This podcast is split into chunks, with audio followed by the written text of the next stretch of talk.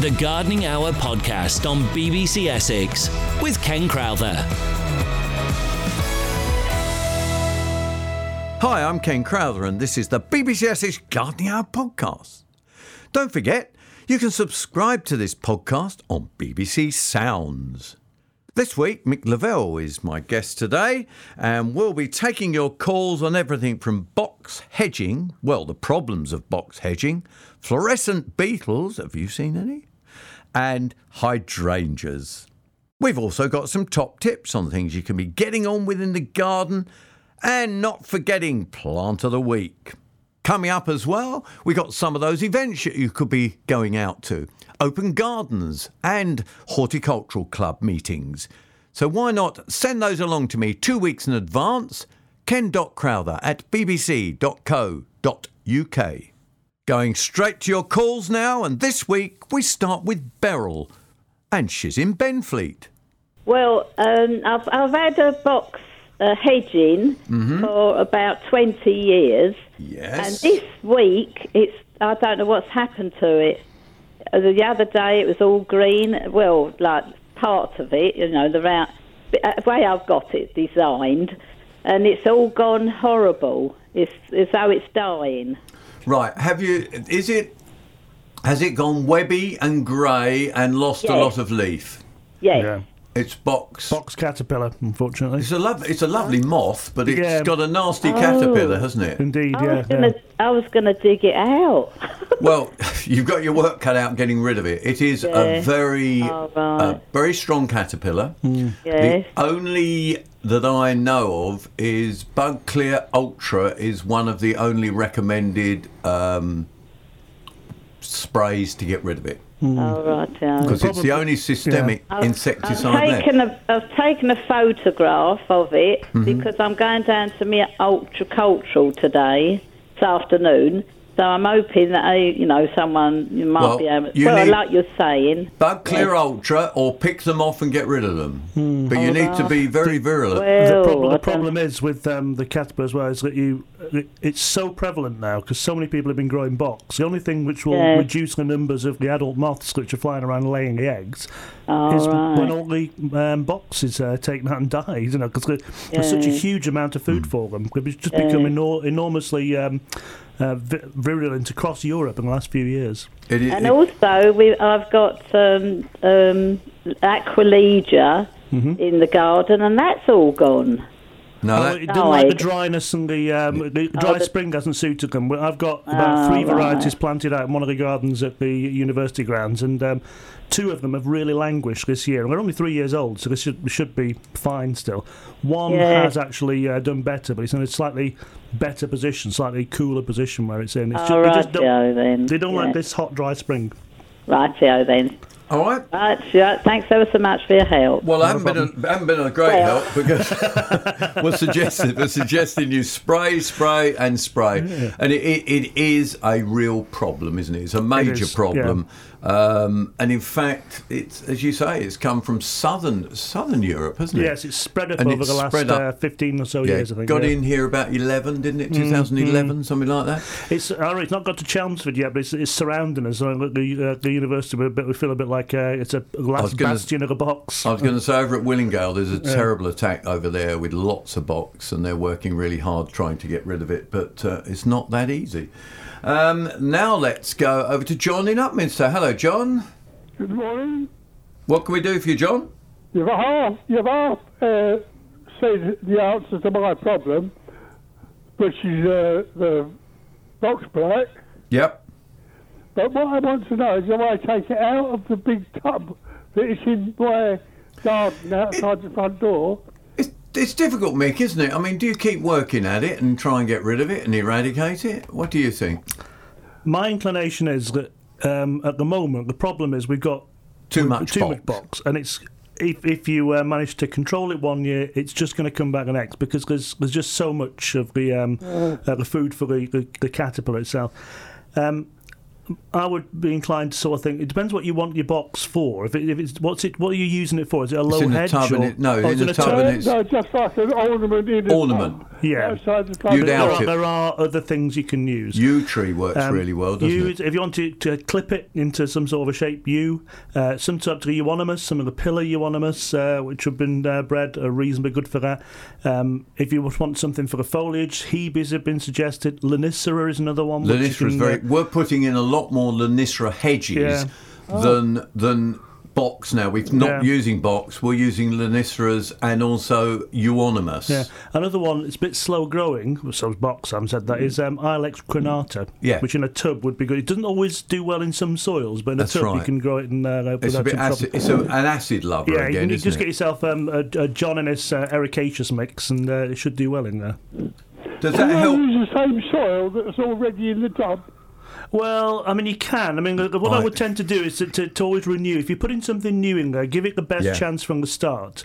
Okay. I mean, if you were buying a new house and you found out that the first floor of the house was actually the house which had been demolished before its first floor, but they built a new second floor and roof, you'd think, hmm, hold on, why, why couldn't I just get a new house?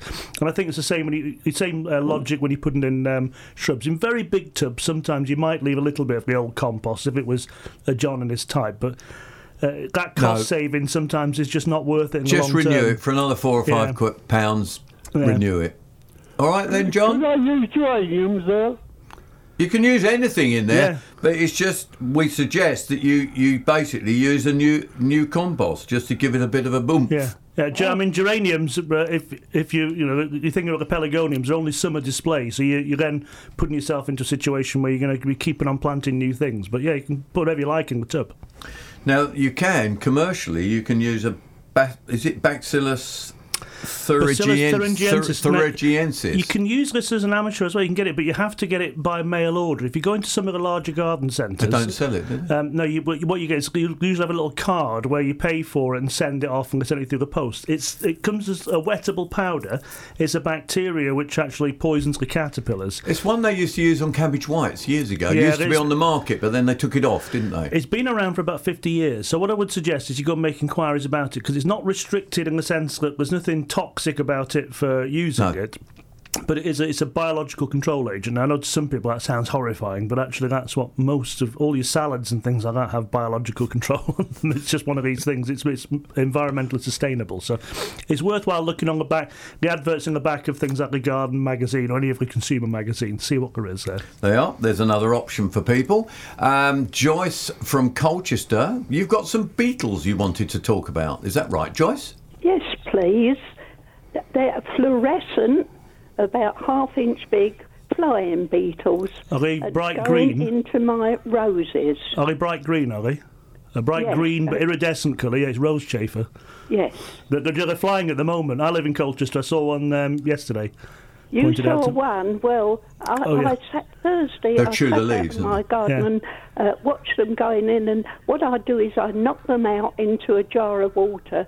I've knocked out altogether during the day about twenty. Yeah, they, they, they, there seem to be uh, plenty of them this time of the uh, the, the year. They, they are a bit prolific this year.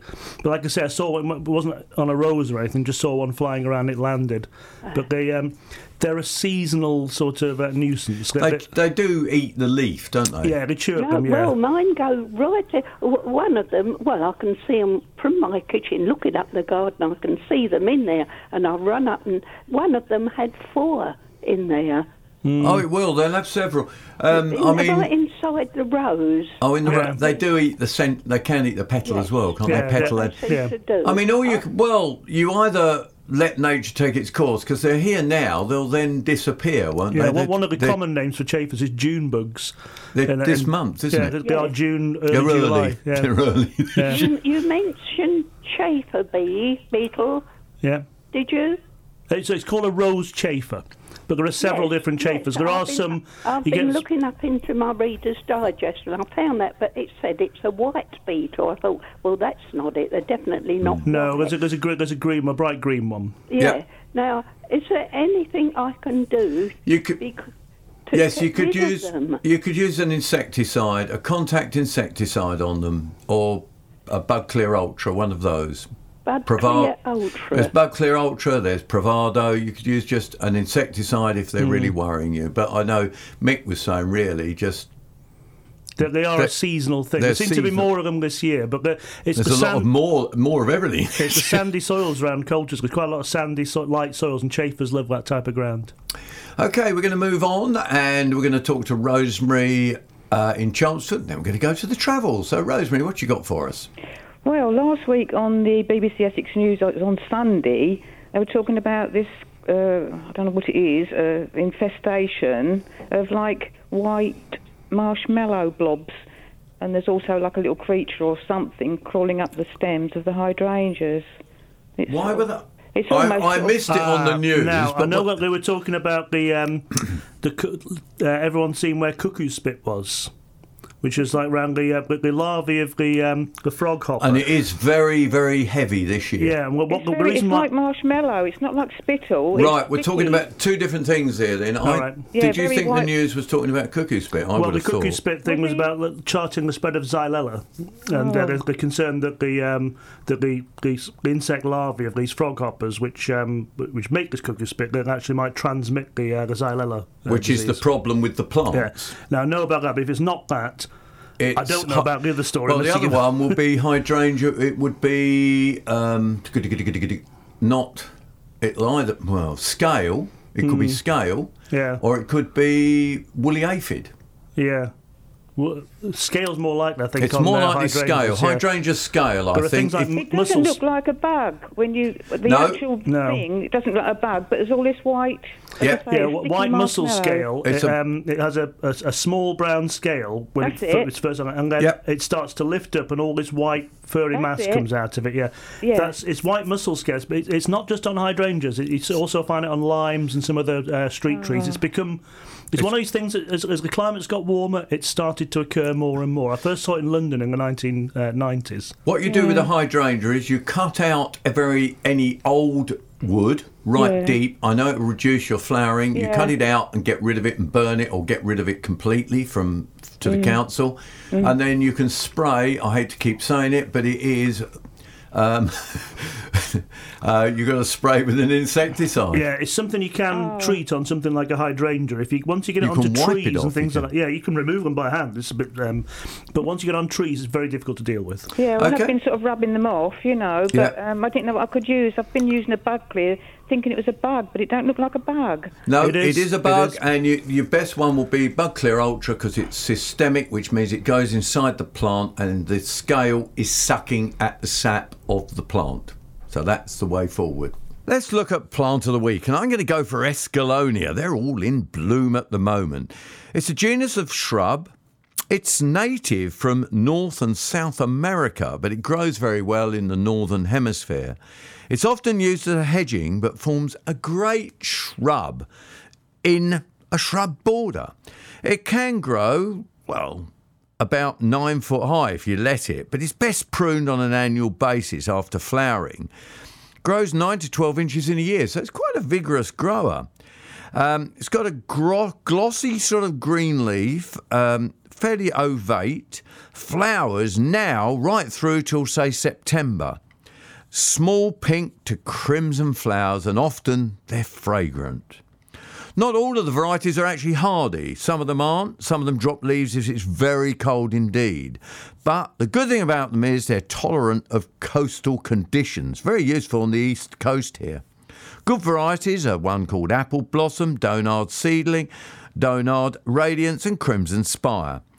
They're best grown in full sun and well drained soil, but they'll tolerate fairly average conditions. And as I said, they're tolerant of these coastal conditions, but don't put them where they're going to get a really harsh, cold wind because they'll get burnt. Other than that, Escallonia, go on, spoil yourself, plant one in your garden, or next time you're thinking of having an ornamental hedge, buy some, plant a hedge of it, and enjoy them. Hello, Lynn in Great Clacton. Is it sunny? Of course, it's sunny in Clacton. Always Yes, is, isn't it's it, Lynn? always sunny. it's always Guaranteed on your rates. Right, what are we going to do for your, yourself Well, today I've then? three hopefully easy questions. I'm going out to buy compost for two different plants. Yep. tomatoes and japonicas.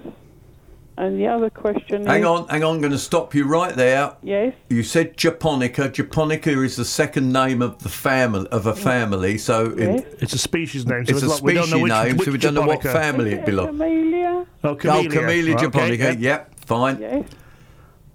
Uh, Um, I'm going out to buy compost for a camellia japonica and tomatoes. hmm Uh, can I buy two different sorts? Uh, you'll have to really. The uh, Yeah. camellia will want um, you want to get a John Innes type, but a, an ericaceous type for it. Yes. Uh, because it needs to, um, to to stay in that soil for some time. It doesn't like a lot of lime. It won't put up with lime. Right. Yes. Uh, the tomatoes. Um, traditionally used to use John Innes compost for tomatoes. Not really done now. You can just get. It doesn't really matter that much what um, compost you use for them if you're going to grow them in pots, provided you f- give them the right feeding regime. Oh, I have got So- some tomato food. That was the other question. I bought some uh, some tomato food. Can I use that on other plants? Yes. You can, yeah, yeah. I mean, Anything that flowers, isn't Yeah, it? It's, it's it's basically a high potassium fertilizer. So you you use it once the fruit starts to set. So use a general purpose fertilizer up until you start to get the first uh, flower trusses uh, appearing, and then start to use the tomato food and use it according to instructions. Oh, jolly good. All right, Lynn. Yes, thank you very much. Not a problem. That's a pleasure. Lynn in sunny Great Clacton, and now we go to Val in Hullbridge. Hello, Val. Oh, good morning, gentlemen. Morning. Um, I've got a, a problem with. Um, I've got a large uh, Leylandii that um, about 25, 30 feet high, but I've decided to keep it because pigeons um, live in it and nest in it. Um, so I'm raising. Um, I'm taking the lower branches away. Um, and the ground underneath is completely bare apart from a tree peony and some euphorbias that are self-seeding and doing very well. I reckon you've done well getting them to grow, quite yeah, honestly. yeah. Um, obviously, it's very dry. Um, it's south facing, but it's obviously quite shady. Um, I'm hoping to let more light in as I take the last lower branch off. Um, have you got any suggestions for what I can plant under there? Give It's- it a bit of colour. It's very difficult because what happens under a Landa is the, all of the dropping. We don't think of it having needles; it has scales, and it'll be. You'll have a very brown, sort of dusty quality to the soil underneath, even if you're on clay. Put And it's quite and acidic. of compost under it. Well, So I've been they- building it up over the years. it's going to be difficult to, to establish things like that. If, it, if it's shady and it's dry, the sorts of things you can put in there, you can put in things like, say, for instance, uh, rus, um, which is the um, not rus, um, Not roots, but no. root. Uh, it'll come to me in a moment. Hold Rubus. on. Butcher's butcher's broom. Oh, butcher's broom, Um, yes. the name Um, won't come to me. Uh, uh, Anyway, butcher's broom. Butcher's broom, You um, could put rubus. Rubus might do, do under there. Tricolour as a ground cover. Yeah, you Vinca. also, Vinca is another one, and you could also put in um, Aucuba. There's some good That- Cuba. um, uh, Can they cultivars. give you. Oh, I've got a loads of those on the other side. Yeah, There's yeah. breeches.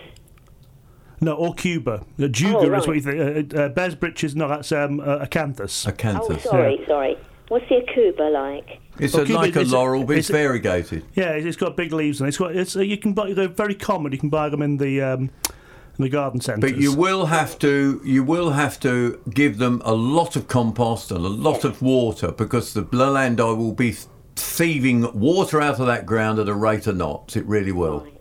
There's there's a plant with purple leaves and, and pink flowers on. like- Is it panicles where they're they're like uh, flat flat plates of flowers? Would that grow underneath?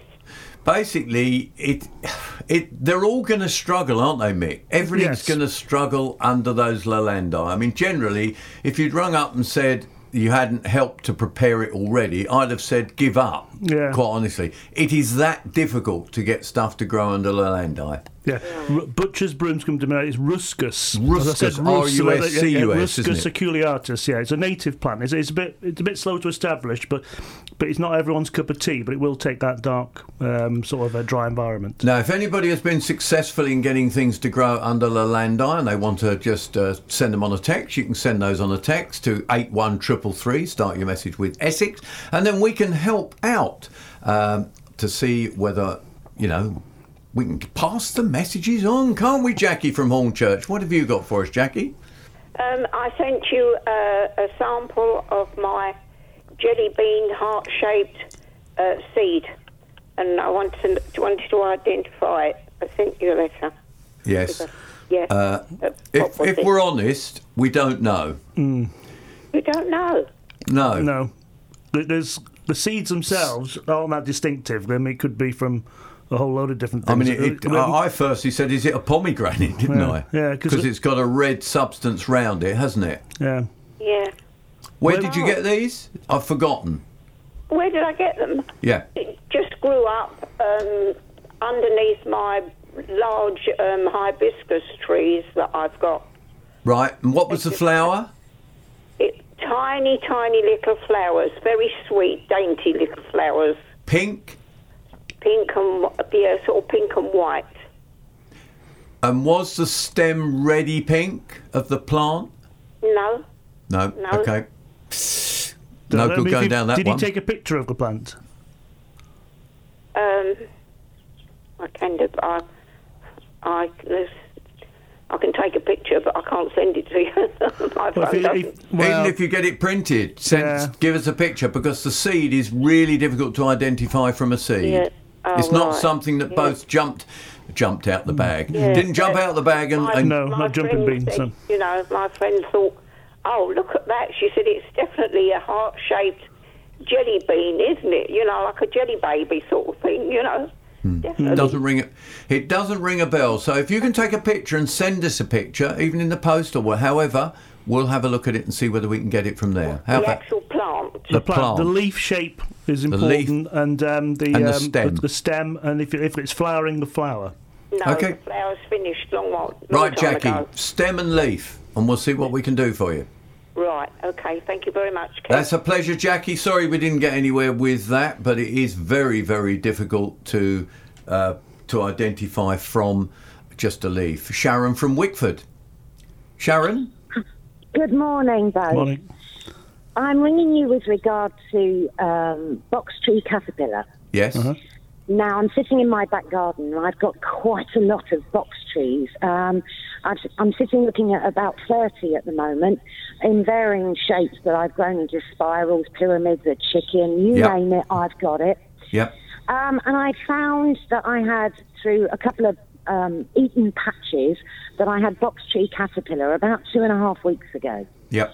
And I've invested, oh, I think I've spent nearly 170 pounds on products to try and eradicate it. It- Yeah. XenTari, which I bought off the internet, which I believe the growers use, and Moth Trap. Um, also Bayer Bravado, because I read it on the internet that they suggested that you spray your box trees after you've eradicated the caterpillar every 10 days. Well, I'm thinking, is this going to kill my box trees anyway? No. No, Um, No, it No, won't, it won't have any effect on the, uh, the plant itself because it's, a- it's a synthetic pyrethroid, which is um, based on a, a natural plant product, or it's a, a synthetic Yeah. form of it. people so- worry about that, but that's not a problem at all. Unless you do it in bright sun, and then you'll scorch the leaf. I always do it at night when the sun's that's- going You're down. doing all the right. You're doing all the right things. Right, and I've also this year invested in a respirator with some very good goggles because right. of reading about all insecticides and everything else. I thought, well, I go down this route because if something kills a caterpillar in a couple of hours, it's got to be pretty potent. Uh, So, well, um, it's, the, the, what it, I don't want to sound like I'm defending the uh, the pesticide companies. Because we're but- quite organic. Yeah, but, generally. but basically, it's, there's something. There's a plant called a pyrethrum. You may be aware of it, and they have uh, a, a, a set of um, alkaloids and called pyrethroids, and they were identified oh 35, 40 years ago At as being potentially um, useful for pest control. The problem with the pyrethroids is what they do is they, they prevent a communication with the nerve endings in the, um, the the caterpillar. So what was happening with pyrethroids was it was only temporary. So you'd spray things with this synthetic pyreth with these pyrethroids. All the beetles, or whatever else, would fall off. It was satisfyingly quick. But 20 minutes later, they'd all come back round again and start feeding. So they, they started to use, for some of the more persistent things, uh, synthetic ones, which are more effective. So they are a pesticide and they are a, a natural product from that point of view. So if you're organic, you wouldn't use them. But they're not something which affects people. Don't start drinking it. And it's not a bad idea to have a, a respirator to, to make sure you're not breathing it in, you know, because there's all sorts of Mm. other wetting agents and things like that in with it. But as long as you use a product carefully and according to instructions, it should be safe. So, I mean, I'm not Yeah. saying don't use the respirator, always use gloves, preferably wear something which you can then put in a washing machine afterwards. But they're, they're not really that risky because, in all fairness, amateurs may misuse a product more uh, than, than a professional would because we're restricted by all sorts of legal obligations. So they can't sell anything which is too pokey to amateurs simply because they may misuse it. So you, you can use it as long as you use it to the instructions. You're fine. And we're roughly second in the world for our stringent rules on garden chemicals. Yeah. So we're very, very strict indeed. So, Sharon, I wish you luck because, as we were saying earlier in the programme, it's a major problem. Hmm. I, um, well, I'm an RHS member and I'm going to report it later on today. Well, I yeah, have, it- I it's have been not telling go- my neighbours and things, you It- know, to look out for it. It's not going to go away. Yeah. It's not going to go away, and it'll be back next year. And whether you've got rid of it or not, I reckon it'll still be back next year. You year. just Do got to keep on getting rid of it. Yeah, it's not one of those things. keep Unfortunately. go on and on. So, Sharon, thank you for your call. That's a very interesting one. And we go now to Gordon in Leigh-on-Sea. Hello, Gordon. Uh, good morning to both of you. Morning. Um, I bought four geums, Mrs. Bradshaw variety. Mm-hmm. Um, I've put two over the one side of the garden, two the other side. Well, one side is in shade, you Yeah. know, almost permanent shade, and one's in almost permanent sunshine. Yeah. And the ones, I mean, this may be an obvious answer to this, but the ones in the shade are going out the clappers and beautiful. Uh, Yeah. really nice, bushy and lovely. The ones in the sun are just fading away. Yeah. They don't like sun or what? Uh, they're, they're a, a woodland edge They plant, are, really. They're like yeah. they're like um, dappled shades, I shade. think, or, or, or part what we call part shade, which means it's only sunny for some of the day. And um, Ah, in they- those situations with things like geums, because they're a woodland plant, it's better off if we only get the sun in the morning rather than late afternoon when the sun gets hottest, because that's when most of the damage is done when it's the baking sun in the afternoon. So um, make sure that if you've got anyone else growing geums, Yeah. light shade is the thing. So Yeah, dappled yeah, shade. Or, say, the, the two in the shade are doing, you know, really well. So that's the answer. I guess it probably was that, but I wanted to be sure. you know. Yeah, The they- only they like a thing that you- moist and uh, uh, well drained Yeah. soil as well. The only thing you can do to sort of help them along, if they're in sun, is actually put a good amount, soak them when you Yeah. plant them, and then mulch around them with about three inches of mulch Hmm. around the actual plant. So they're actually you're putting them in a moister conditions. That will Yeah. help. They do get uh, sun all day from morning till Too night. hot, I mean, really. It's a too hot Yeah. a position. Yeah. But That's no- the never mind, that's an opportunity to find another plant to put in there instead. Okay, they're gone. Thanks very much for your call. That's Gordon, who's given us a call on 0800 111 4041. We've got a couple of lines free at the moment. That's 0800 111 4041. Uh, give a call now and we'll call you back. Send a text as well to 81333. Start your message with the word Essex, and we will talk gardening all the way through till 12. Um, and we're going to talk, oh, sunny Southend with Steve. Steve, what do you got for us today? Good morning, both of you. Um, money tree, three quick things. Money tree, um, can I feed it? Yes. You can feed any plant as long as you don't overfeed it. It's fine. Money tree. You mean the crassula, the one with the big fat leaves on it? Uh, well, they're, they're very small. No, but Last are they the one? Last year, all the leaves fell off, but they've got all new shoots coming on. And Yeah, uh, but but is, is, Yeah. is it the indoor succulent one? We say money tree. Flesh, yeah. Yes, fle- yeah, the yeah. fleshy So one you see in Chinese, argentea, yeah. Chinese restaurant Yeah, plant. yeah, yes. yeah. Yep, feed, but don't, as, as Mick said, don't overfeed because then it becomes okay. soft and it will Yeah, go they, they, like, sappy. they like to be a little bit on the drier side through the winter, so you don't feed them then. So feed them all through the summer and feed them regularly. Um, not, not, don't uh, the half strength twice as often is better than uh, than, than giving the, the average sort of big uh, blast in one go. Right, okay. Uh, right, outdoor azalea. Yep. Uh, I've had it about three years, and it's getting less and less flowers on it. Do I need to prune it? right, Is where it- where is it? Is it in a container or in the ground? It's in a big pot. Yeah. Um, you probably need to feed it. You need to make Yep. sure that it's in a uh, feed it with um, a, a, an ericaceous feed as well. Make sure you, you can buy this from the garden centre. Uh, good idea to get uh, a, a, a, a little bottle of sequestrine as well and give it Yep. a sequestrine tonic because it needs the iron in the, the soil. Uh, pull away the compost from the top, and if you've got some leaf mould or some, some good well rotted uh, compost, as long as it's acidic, put that on the top. Don't start pruning it because if you say it's No. flowering less and less, it's, it's, it's showing it's not quite as happy as it should be. Right. And you could always next spring, when the flowers uh, buds start to appear, nothing wrong with putting a bit of tomato food down on it at that point. Right, okay. Right, lastly, I phoned you last week about runner beans, and, and I was told to be patient. Yes. When I when I went out to put them to bed Saturday night, I said, Ken said, be patient. and Sunday morning, I opened them up again on my cold frame, and five had stuck their head up. See? See? the marvels of radio, it's, you it's see. the power of Ken. I, I couldn't believe it. I think that's great. Yeah, well done. Good one. yeah, they're, they're doing well now, Ken. Thanks very much. Back to your gardening questions in a moment, but right now on the BBC Essex Gardening Hour podcast, ah, Mick has got some top tips on what you could be getting on with in the garden. So where do we start, Mick? Well, June's always the time when we put our bedding out traditionally, and um, if you have managed to wait until all frost chances have passed and you're now thinking of putting it out, there's some lovely plants available. Either you've grown them yourselves or you've gone out to a local nursery or garden centre and bought them, and often they've got the first flowers appearing on them, and you can get all excited about it. My top tip is to nip them out you plant them. People hate doing that, don't they? Oh, they do, yeah. But the thing is, you'll get far better plants. The plant will put uh, more, concentrate more of its efforts into growing roots because the, the acceleration of the bud growth and the side shoots will stimulate more rooting. So they establish quicker. You get more flower on them. You get a better display over a longer period. So they are. Now, when they're in the ground, okay, we've prepared the ground properly, we've done all that, and we've got the bedding plants in either tubs Yeah. or in the ground, then what? Well, then, I mean, the main Come thing on, is feeding them. the- Oh, we got to feed them as yeah, well? I think so. Yeah, I mean, watering is important. I mean, especially now it's not raining. I think if you put bedding into the ground, if you've prepared the ground and put organic matter in there and given it a feed beforehand, it's maybe not quite as crucial in the first few weeks. But we, you see all the claims on the compost bags, say six months of feeding there.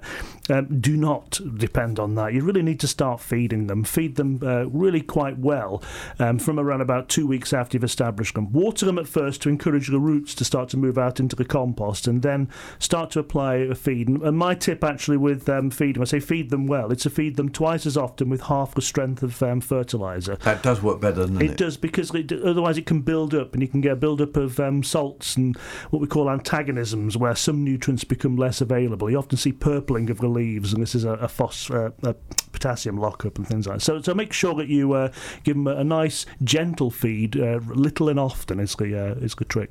Little and often. Thank you there, Mick.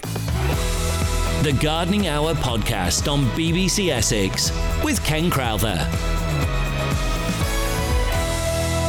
Hello, Terry from Blackfen. Is it Blackfen or? Yeah, Blackfen.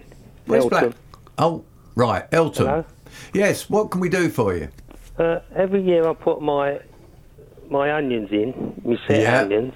They start growing, and every year they break off, bend over and break off. Yeah. Now, right, at what stage do they bend over and break off? Oh, they must be about a foot high now, at least. You know what I mean? And these are from sets. Yeah, sets. And every year they just bend over and snap off. Have they got any sort of um, there's white rust sometimes uh, affects it? Have you, have Down you in any sort stem, of uh, like it? a little downy growth and a softening of the stem where they're falling over? Not really, no, no. Because that's Not the every common. one of at the moment, but they have started breaking up, and every year they, you know, they. Because that's the the wind? usual, isn't it?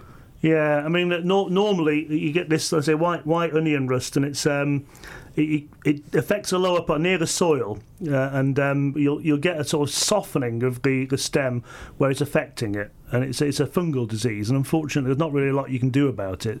Um, you, you, mo- You most don't people grow just onions. don't grow onions. Well, that's what I was thinking actually. If it's happening every year, that's mm. what it sounds like because the, it'll stay in the soil, and therefore every time you plant, it's repeating itself. Because I do plant them in the same place every year. Ah, that's that's, the- yeah. the problem. I You would- need to change the area completely. Uh, you need to stop growing them for about in that place for about four to five years to get to make sure it's uh, gone. And if you grow them nearby to there, it can just transfer to the next plot. And that sounds awful, doesn't it? You know, but I mean, uh, the thing is, you'd have to grow something other than onions. Yeah, I grow potatoes next to them every same place, like you know. You're best to rotate all the time Yeah. with every crop. You really will help your veg plot no end. All right then. Okay? Thank you very much. That's a pleasure. That's Terry from Blackfen near Eltham, he said, didn't he? Hmm. Eltham. Talking of vegetables, how tall should I let my runner beans grow before they pinch the tops off? Do I have to remove side shoots? That's Helen in Newham. No, you, you leave well alone the whole thing, don't you? You pinch them out when they get to the top of the wigwam or the frame, whatever. it is. Once, if they start to grow beyond where you can support them, you pinch them out. Then you shouldn't need to pinch them out at all for a good few weeks yet. I wouldn't have thought, really. The only thing you might pinch out is when it's young, if you want to grow it up several canes Yeah. and get side shoots. but- Yeah, I mean, obviously that's the thing people don't do in the first instance. don't they want to get the tallest bean, you know, so then they start to think, oh, there's not many beans on this. But like you say, if you pinch it out early, it'll grow a bit more slowly first uh, part of the season, and then you actually get um, really good amounts of growth on it. Okay, and now we go to Rita. Uh, Rita from Maldon. Hello, Rita. Hello there. Uh, lace wings, uh, Mm-hmm. lack of. I've got all the flowers to attract them, but I haven't seen them for several years now. They, they have to be. It's, do you know, it's one of these things. I, I uh, spent a lot of time talking to wildlife garden, uh, uh, garden groups about wildlife gardens, things like that. And the the problem is if you put an elephant attracting plant in your garden, it won't attract any elephants because there are no elephants in Britain. Okay, I know it sounds obvious, but then people say to me, "Well, I've put all the plants out to attract whatever." Butterflies but- people do, don't they? And I say, if they're not there, they won't be attracted. Um, the thing with lacewings, which is more important than the lacewing attracting uh, flowers, because they, they- they are the the larvae are carnivorous, so they're great for um, uh, aphid control and things like that. But you have to give somewhere for the adults to overwinter. So you get these like lacewing hotels. You can buy Oh, them at great expense or make them considerably cheaper, and you hang these Just up bits into of the- old canes and they, stuff, they isn't are it? things like yeah. So, so you just you hang these up. They will give them somewhere to overwinter, and um, if they do come to the garden, they'll find somewhere that the adults can overwinter because the adults have to emerge in the spring and then lay eggs. I see. Yeah, so la- lacewings are relatively common, but they'll only become really abundant if they get everything they need. They need loads of aphids. That's not a problem this year. Good. Okay, but they need. They're everywhere. But if they didn't overwinter in your garden, the um, the, the uh, lacewings, they won't just suddenly appear. They, they have to come from somewhere. They have to come from I last year's generation. Thank you. Also, Okay. I found an old can of Provado Ultimate Bug Killer. I Uh-huh. haven't used it for ages. Can I? Is it still possible to use it? Is What it do you mean all right? ages? I mean, is it years Ah, and years old? and, uh, yes. Oh, wait a minute. There's a. No, uh, yes. Several years. Several years. They've yeah. taken some of the active ingredients out of Provado Yes. since the one that you've got. Really? Yeah, it's. Um, Will it work? It, in I, theory, I am in a position. I'm sorry to have to say, as a professional, I cannot endorse you You using can't, it. because I, I cannot say it's you been- can't use it because it's up to you. But I cannot endorse you using it. And the question, the question I would ask them, Mick, is that between us, if you have a product like that, forgetting what the, our advice is that the Hmm. ingredients has been changed, in theory, therefore you shouldn't use it. Hmm. Do they deteriorate if they're kept in a shed? Is They- there they a can do. I They mean, the- can, can't they? The, the, the likelihood is that it'll just become less efficacious in terms of what it's Doesn't supposed work to do. as well. Yeah. Mm. Um, if you have old stocks of um, pesticides, from the point of view of an amateur, it's not illegal for you to use them because you bought them perfectly legally. Mhm. Um, if you found an old bottle of DDT, for instance, that was bought in the 1960s, it wouldn't be illegal to possess it. But it's questionable as, as to whether It's you, worth it's, using. legal to use Yeah. it and whether you ought to be using it because it's a banned product. And so. Um, what I would suggest is if you were using it to get rid of it, if you didn't have big stocks of it or anything like that, that's probably not as problematic as if you were trying to get hold of it and use it uh, in, in an illicit way. If you've got anyone's got products that we know that, that are banned now, you can usually um, you contact a local authority and They'll take them they'll if you take want them to away. get rid I'm not sure that they may charge a cost for that, but what you mustn't do is just chuck them in the bin, and you mustn't pour them down the drain. No, no, no. All right, Okay. Rita, does that Thank answer you. your question? Yes, I think it does, and we were. You're quite right because the ingredients have been changed. You have to. You can't recommend the use. Graham from uh, Great Totham. Hello, Graham. Hello, Ken. Um, a lady was asking you earlier about growing stuff under Leylandii. Yes, she was. And you couldn't give her much help, but my wife does it. She's been doing it for about five years. We've got a, a, a long uh, hedge of Leylandii, about 30 feet high, and we have them trimmed professionally every year. Um, what she did in front of them, they're, they're east facing, um, she made a, a little fence out of uh, log roll Yep. and she filled it in with potting compost, and, and uh, later on we had some trees down, and she made a, logger, a loggery underneath it as well, and they're infilled with potting compost, and she grows uh, busy lizzies and begonias under there very successfully. Yeah. Yeah, They- I mean, they're growing into the compost, which is Yeah. yeah. So what you're doing is you're giving something additional on top of the soil. That would work. Oh, yeah. yes. yeah, Yeah. I mean, Yeah, I think what we were trying to say, Graham, is that in normal conditions, growing under a Leylandii is very, very difficult. I mean, Yes, what what your wife has done there is she's added Hmm. a decent amount of compost. And I think the other lady said she had put been improving it and yeah, adding yeah. compost, which is why she suggested some shrubs and some ground cover. But that's a nice idea, putting Mm, some yeah. annuals in and getting a lovely show for the summer, isn't it? Yeah. Graham, that's a great idea, and thank you very much for your suggestion. Well, I'm sure I'm sure she'll be listening with interest. Good. Okay. Thanks a lot. Lovely, thank you. Bye-bye. Bye bye there. Uh, just a quick one on. I've got a, a, an email up with a picture, and in fact, that sort of little uh, rose-shaped flower, creamy yellow, creamy yellow outer, and it's got a fern-like leaf. yeah. But it actually, we believe it is a, ro- a rose. It's come from Jane Ricketts. It's canary bird. It isn't looks like, it's very difficult. bird. Sometimes um, you need several photographs to really. Because the the problem is, you take a photograph, there's a photograph, and what it looks like to us is um, Rosa canary bird. Um, a couple more photographs may you may we could notice something different, but our best guess in terms of what it is at the moment is Rosa canary bird. Okay, we move on now to Carl in Purley. Hello, Carl. Morning, chaps. Morning. um, pro- I've got a problem. Well, I'm worried about my Christmas tree. No, it's not Sorry Christmas yet. You haven't got to put it indoors yet, so don't worry. It's about. Um, I've had it about 12 years, Uh huh. and I usually bring it in at Christmas and then take it out again. It got frosted up a couple of years ago after I took it back out, Yeah. and it's never never really grown properly since. You know when the green shoots come out and they go bright green like shiny. Yeah, yeah, Yeah, yeah. yeah. They're still coming out, only about, I'd say, 50%. The rest of it is a bit straggly. Yeah, the, th- the thing is with um, most conifers, they won't grow from um, if, it, if it's gone to what we call brown growth, which is all the sort of old woody growth. They, they Yeah. can't um, They can't send new regenerate water from shoots that, out. can What's, they? what's called epicormic growth, which a lot of um, broadleaf things can, but most conifers, with a very few exceptions, most conifers can't do this. And unfortunately, if you, if you say you've kept it in there for 15 years, in and out of the house every Christmas when you've got your house heated and sort of presumably hanging stuff all over it. I think you've managed pretty well to keep that going for 15 years. I I've think it's the always thing. with- wanted it when it comes in. of course, yeah. I don't think it, I'm suggesting you've done anything wrong, but the, the, the real issue is that that plant goes through a huge amount of stress every Christmas. Yeah. Right? You think it's just you going through the stress at Christmas, but it's been brought into the warmth at a time when it should be out in the cold. And so uh, that- that's probably what the real issue is. It's just getting past the stage you can tolerate it Have, anymore. have you repotted it at all?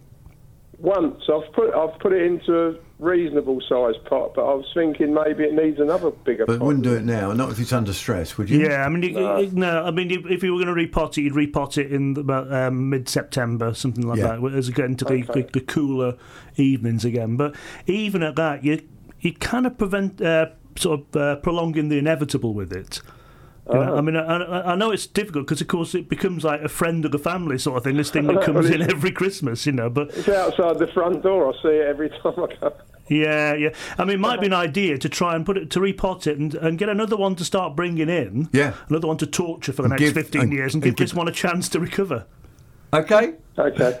Okay. Thank you. That's Carl from Purley. And um, just can you advise on the best fox deterrent on the market that causes no harm or distress to a dog? Oh, that's what I was going to say, a dog. A dog.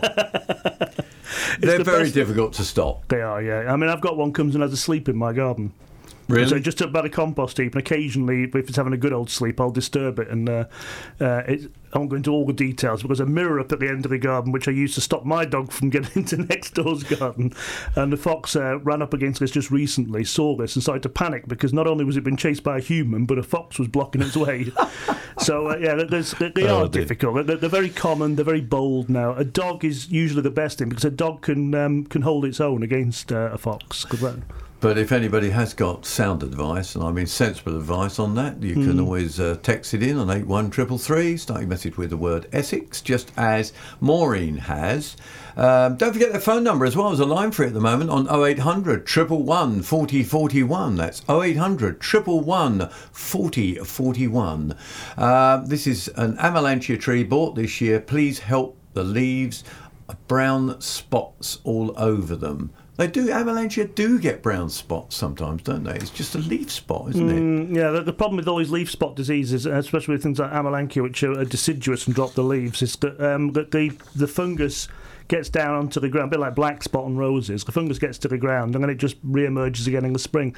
Good hygiene will help to prevent it, but once you've got it, it's very difficult to uh, to remove it because it's um, it's a microscopic thing, right. which is you know very good at what it does. Yes, we'll be back to your calls and texts in just a little while, but uh, Mick has come up with a, a couple of tips earlier on, has now got a couple more tips for us. So come on, where do we start now? Well, it's a tip like cutting, cutting, cutting, cutting all the time. And one of the things we've got to um, to really be thinking of this time of the year is what to do, how much to take off plants, when to take things off plants, and lawns are something which, for most people, will think this time of the year is the time to start lowering the cut on a mower, especially if they've been watching things like Wimbledon or the keen on uh, lawn bowls and things like that. And I think you've got to cut the grass short to keep it in good condition.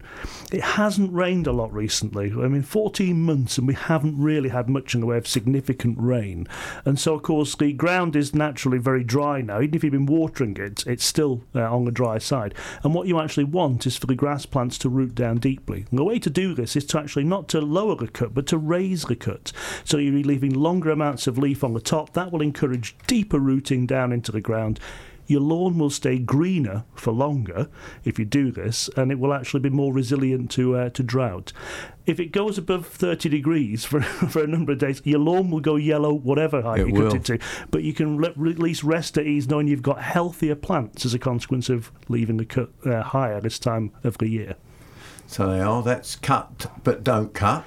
Is that right? Indeed, Now, yes. come on, we got another cut one then? Well, this is the one where people don't think they have to cut, and you need to cut. When you've got these spring flowering shrubs just finished, with all the glory from things like the Weigelas, the Philadelphus, um, it's time now to uh, to give those what I would call a judicious pruning. The fla- the flowering stems which have just finished, they need to be cut back. Now, with most of these spring flowering things, uh, you don't just go over and head them back all the way across because that can cause poor growth um, uh, uh, sort of a habit on it. So what you want to do is to cut out whole branches down to the point of origin, either to another branch or down to the base, even in the case of things like Philadelphus. That will encourage new growth to come through from the base, and that growth will flower next year. If you do it now, if you leave it too late in the season, it won't put on enough growth, and it won't flower next year. And if you do it in the winter, you'll definitely lose flower. Yeah, there's a couple of good tips from Mick Lavelle. And uh, don't forget uh, that uh, every week we give you some extra things that you could be uh, improving your garden. That's all it's about, improving your garden. Here with the BBC Essex Gardening Hour podcast. Let's now look at some of those events around the county. And, well, what are we looking for? Well, I'll tell you what we're looking for. We're looking for club meetings, open gardens, anything like that to do with gardening. Send them along to ken.crowther at bbc.co.uk. The Tiptree Garden Club, for instance, on Thursday, the 6th of June, has Brian Carlyle, and he's talking about pelargoniums and fuchsia.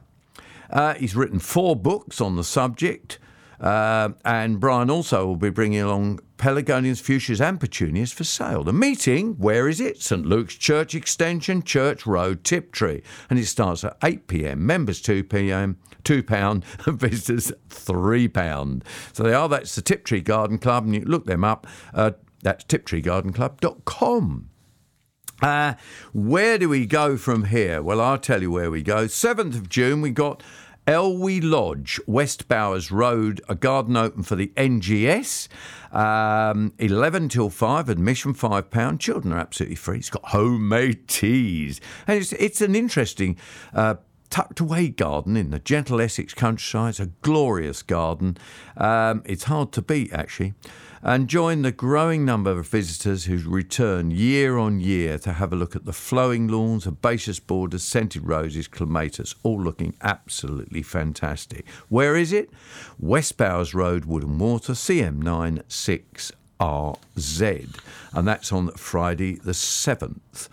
Going through to the 8th and 9th of June, Rose Weekend at the RHS Hyde Hall, Rettendon. Go along there and see what they have on offer demonstrations and talks on roses, CM3 8E2. A favourite of mine as well is on the 9th. That's the Aldham Open Gardens. Been supporting them for a long time, 11 till 5. Minibuses move the people around the village so you can get a chance to see all the different gardens.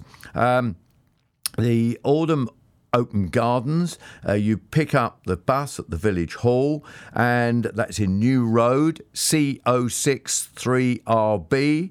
Check it out. Aldham Open Gardens at gmail.com. Don't forget, go along to the Aldham Open Gardens and say Ken Crowther sent you.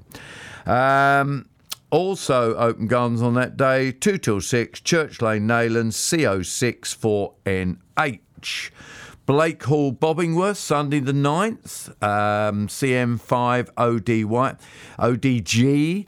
That's uh, in aid of the National Garden Scheme. 25 acres of mature garden, and it's in the historic setting of Blake Hall, um, which the hall isn't open, just thought I'd mention that. The Arboretum with broad variety of specimen trees. Uh, it's got a lovely rose clambering up through ancient trees, and it's got an old rose garden, sweeping lawns, and actually that's the place that was used during the Second World War for some of the air, air, aircraft uh, control centre.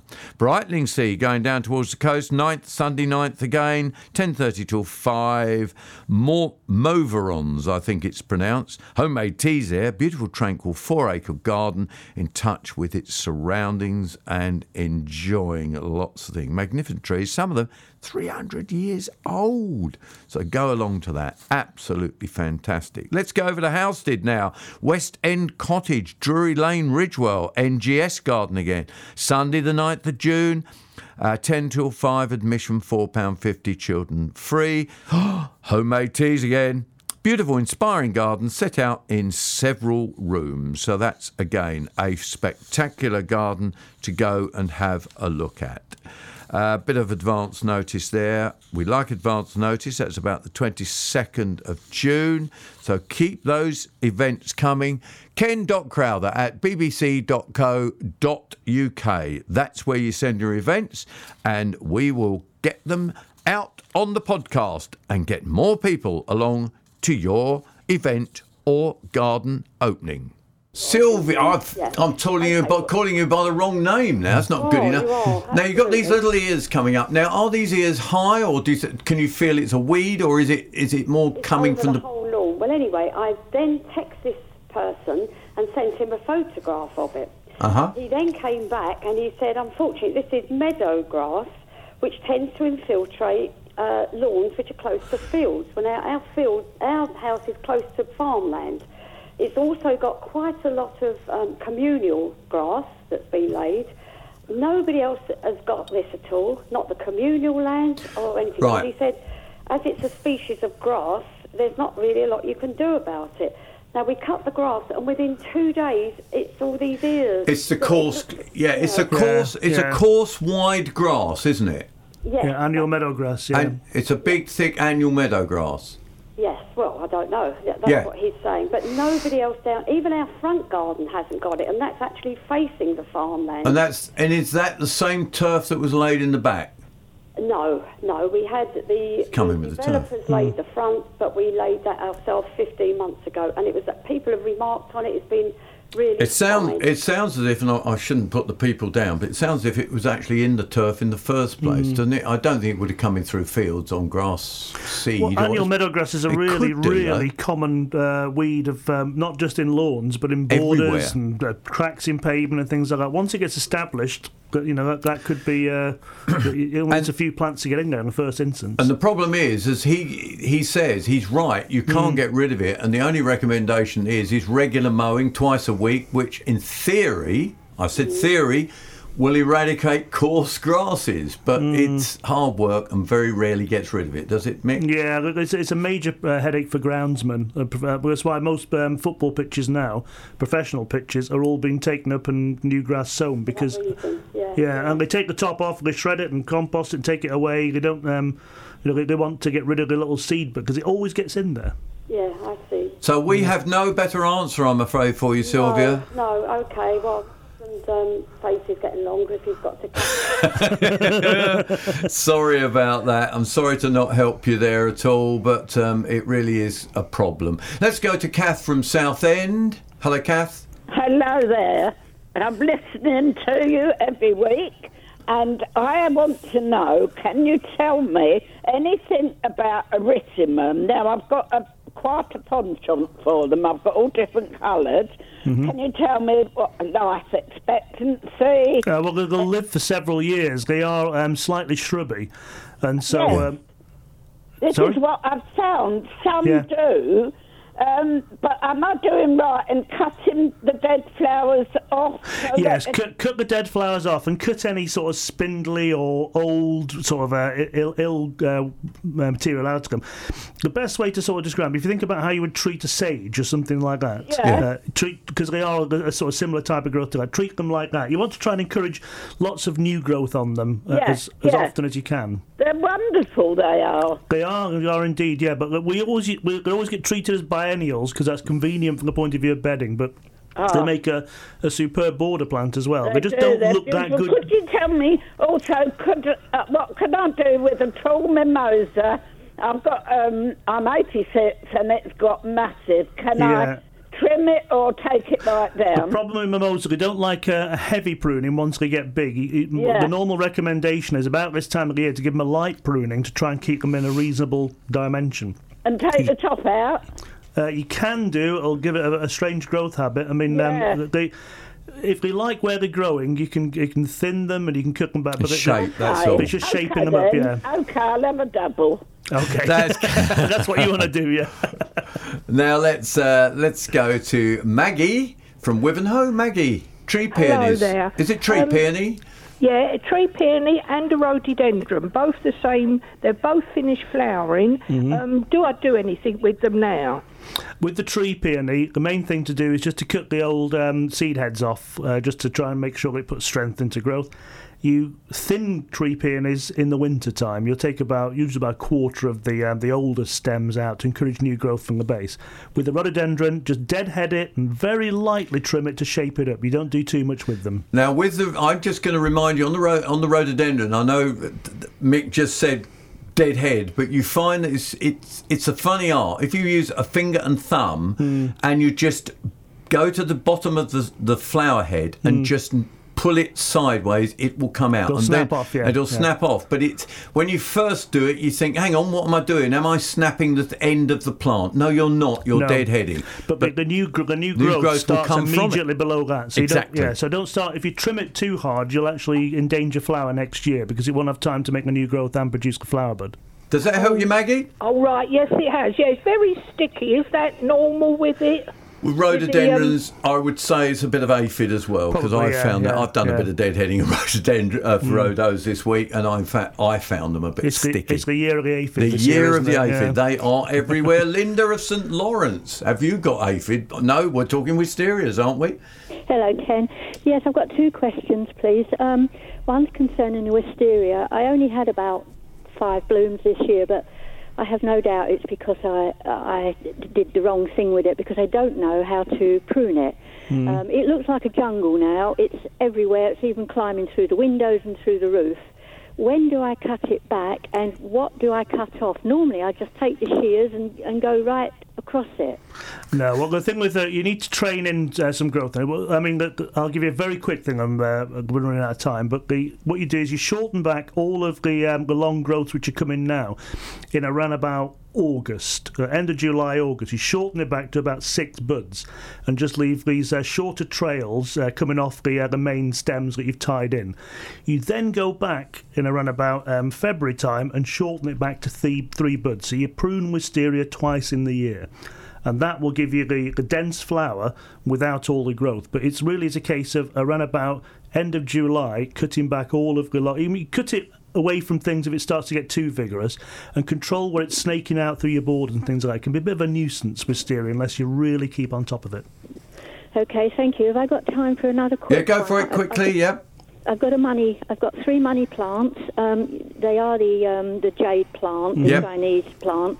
I've got three of them. They're four or five feet high, um, and they're in a front porch which is only sort of four foot wide. And now they're touching the sides of the porch. And I Mhm. want to know whether I can cut the, the the branches off right back to the main trunk, and would it grow again? Uh, don't cut them too hard, uh, but you can certainly um, can head them. them back, you can you? head them back, and now is the perfect time of the year to do it because they'll make new growth. Right. Thank you very much. Make sure you Thanks for the feed them after you prune them. Yeah, oh, I'm glad you enjoy the programme. Just, we did get sent a weed, a picture of a weed by Beverly. Unfortunately, we can't get the name of it. It is a pig to get rid of. It has It's a- slight, yeah. it's slight furriness on the leaf, Yeah. which means you can't use weed killers on it very well, can you? Yeah, it's, Uh, it's something which we, we, we've uh, got at the, uh, the university in one of the gardens, and I can't think what the name of it is off the top of my head. I'm sorry. It is a difficult one to get rid of, but yes, it is a weed, but we don't know its name. Uh, three shrubs in the back, south-facing garden. I um, holly, four foot high. The other two privity sort of things, small leaves, very green and silver. They make lovely bush shrubs, but they are very rigorous. All about three inches thick foliage, and the rest is sort of stalky and branchy. Question is.